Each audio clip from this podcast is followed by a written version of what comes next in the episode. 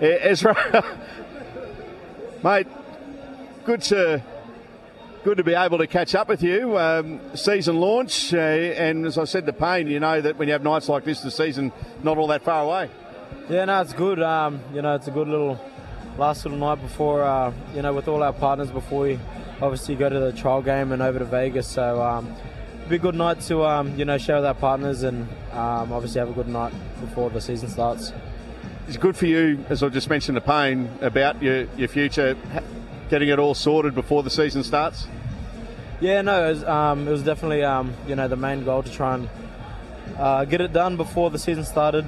Um, you know, didn't want to have that pressure of talking about contracts during the season, so uh, to get it done before the season is definitely helping. Mate, as far as this off season is concerned, you, you know that you've, you've got a, a, really good footy team. You're part of a really good footy team. Made the grand final uh, last year. Was, was it a, a, a, different off season this year, knowing that you've that self belief is there amongst the group? Last year, um, you were backing up after a, a, pretty decent 2022, but took it to another level. Have you noticed a, any difference in the, the, the pre season this year? Uh, I don't think too much. Um, you know, we just like to do our job going into preseason, and every year we sort of have that same goal to come into the season wanting to win. So, um, yeah, obviously.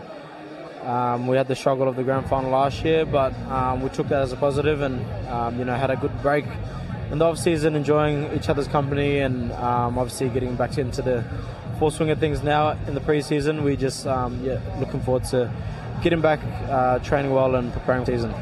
Awesome stuff. Hey, mate, let's you get inside and, and enjoy the night. Good luck for the season. Uh, Ezra, thanks for joining us, mate. Too easy. Thank you, mate.